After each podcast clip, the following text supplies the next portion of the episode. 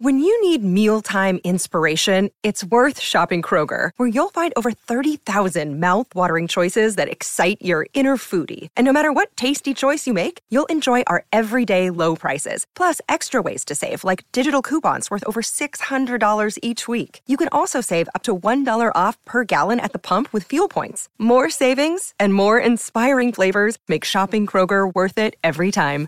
Kroger, fresh for everyone. Fuel restrictions apply.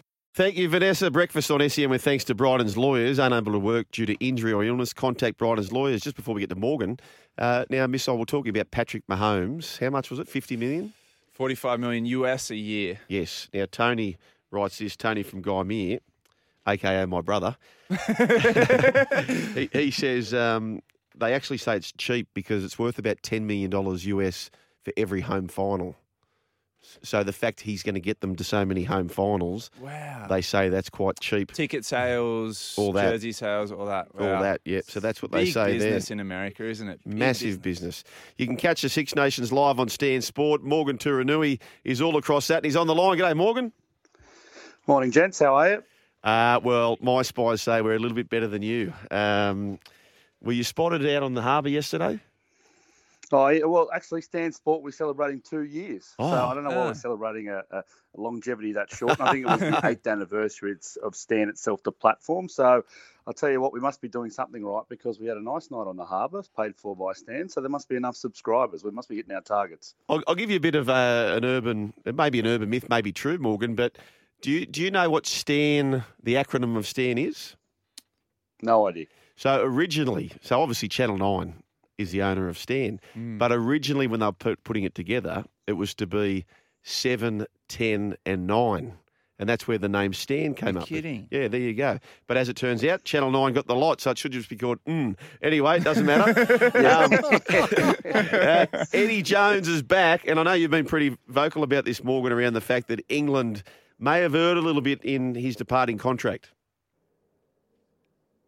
Yeah, look, I think I think they will now. They'll know. Maybe they didn't think he would bounce back so quickly, and not to someone who they'd probably, you know, I think there's a 50-50 chance we really play England in a quarter final of a World Cup. So I don't think they probably thought that all the way through, thinking that he would bounce straight into a job like that. But I know they've come out since and said, "Oh, look, morally, we didn't think it was the right thing to do." But I think privately, they'll be absolutely filthy. You know, the amount of IP a guy like that has after so long in that England job, and also all the dossiers he has on all these Six Nations teams that you mentioned. Uh, it's a really great advantage just from that point of view for Australia to have that sort of guy come back with all the info he has. And and I, I tell you what, they just won't want to play Australia. They'll know it'll be personal for Eddie. They know Australia England's huge, no matter what sport it is. Um, so that's that's something. If it comes on the horizon for England, they'd be worried about. Morgan, Eddie's always been keen on former leagueies. Uh, there's rumours that Vunivalu could be back back in favour. Yeah, I think he's probably the big winner. You look around the playing group, he's probably the big winner. Didn't quite break his way into consistently Dave Rennie's uh, uh, preferred team. I think he got three minutes off the bench at the SCG last year to make his test debut. He's been troubled by a hamstring a couple of times, done a couple of real solid hamstring tears. But what I would say with Eddie Jones as Wallaby coach, a fully fit Suliasi Vunivalu is in our World Cup squad. If the strength and conditioning coach can get him right, we've all seen playing rugby league and the, and the moments we've been out of see it playing for the Reds uh, and even playing for Australia a little bit in Japan last year. We've seen flashes of the brilliance uh, uh, since he's come to rugby. And if he gets back to full fitness, that's an X factor guy that can make a real difference in your Wallaby squad. So, Morgan, we have not spoke to you directly, Morgan, around the departure of Dave Rennie and, of course, Eddie coming in. Is, is that the right call by the Wallabies, do you think? Uh, well, we're going to find out in the next nine months, aren't we? Oh, look, I think it, I tell you what, it's harsh. It is harsh. I thought Dave did a really good job in trying circumstances, um, and I think we've already seen with Eddie. Uh, by contrast to Dave, Dave Rennie is a footy coach.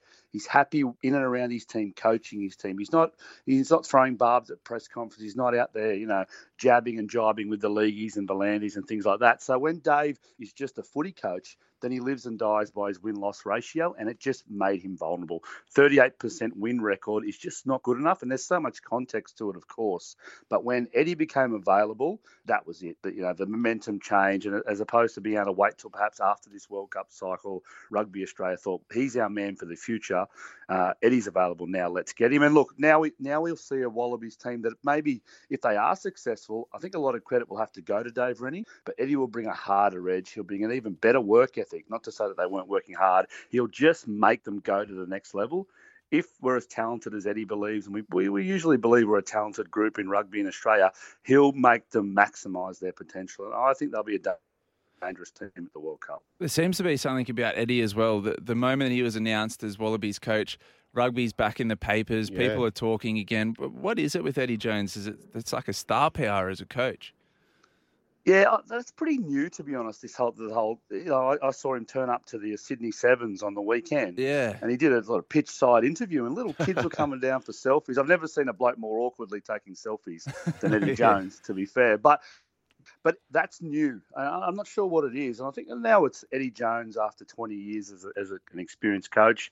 Uh, he was a little bit like Dave Rennie. His first stint as Wallabies coach, he was it was his first international gig. And I suppose um, that's what the game needs in Australia. That's the thing about David. It's not as simple as just being a footy coach. You've got to be out there and, and fighting for the game. That's where rugby union is in Australia. So I think that's why it's it's a really smart, savvy appointment by Hamish McLennan and Andy Marinos at the top of the tree at Rugby Australia. They get an outstanding footy coach, but they also get a guy who'll pad up and just go out there and just have a, have a bit of a crack for the game itself. He'll defend the game. He's, he's not afraid to publicise the game in any way he needs to. He can make things personal when we have inbound tours or we're going to play the All Blacks.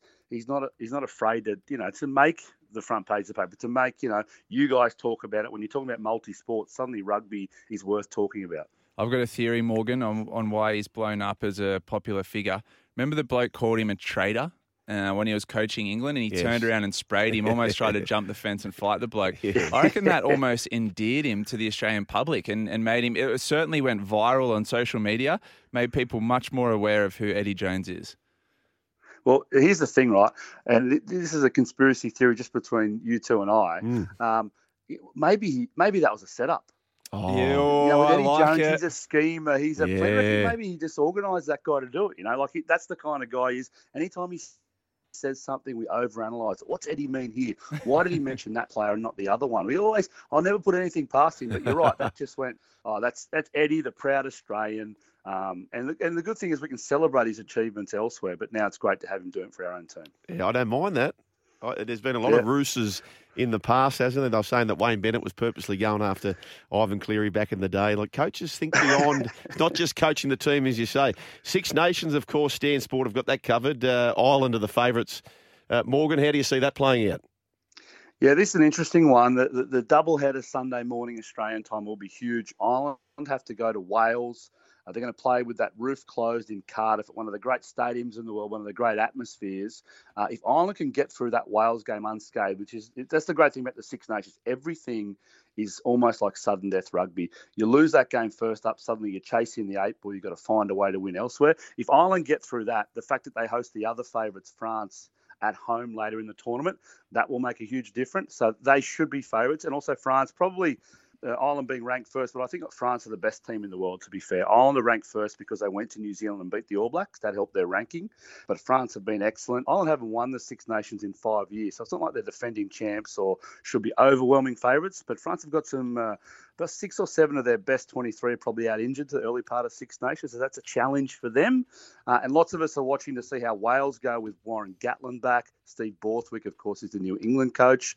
Um, and so there's lots of little permutations and narratives around the Six Nations. And, and for people in Australia, I don't think we realise how big the Six Nations is over there. It's it's what if you're not a regular rugby fan, it's the one thing you watch every year, free to air. You sit down with your family and you cheer against the, the opposition that you hate. So England versus Scotland this weekend as well is the Calcutta Cup. Obviously, centuries old rivalry in terms of countries, and now it's on the pitch on the rugby field. Morgan, I just want to pick your brain on one more um, issue. I keep seeing this popping up in, in the media.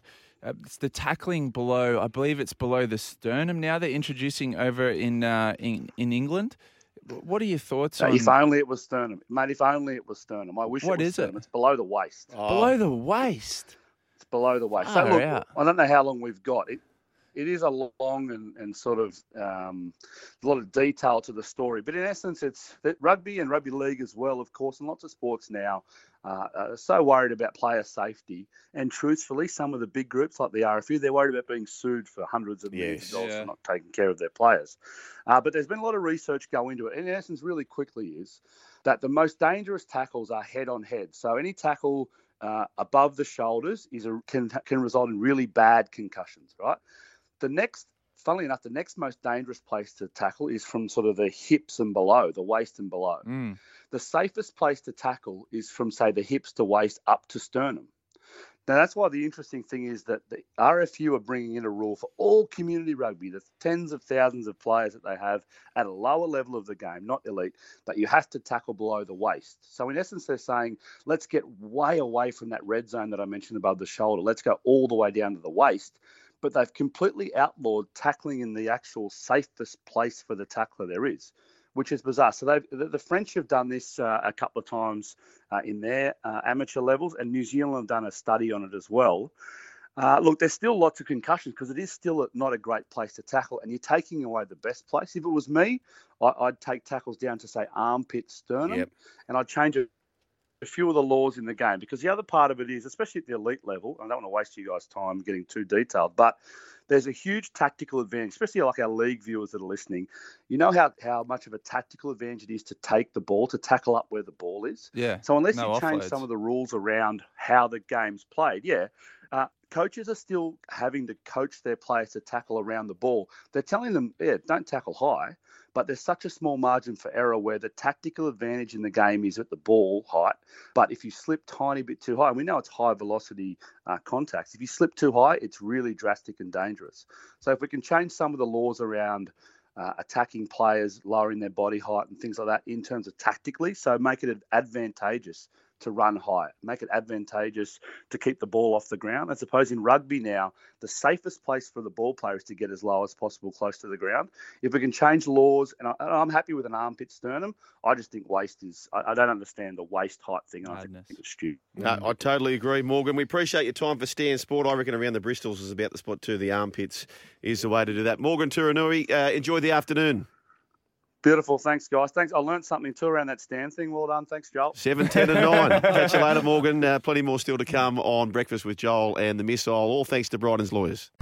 Vossi and Brandy here. Hope you enjoyed this podcast. Don't forget, you can listen live to the show every weekday morning from 6 till 9. Tune in through 11:70 a.m. in Sydney or anywhere in the world through the SEN app.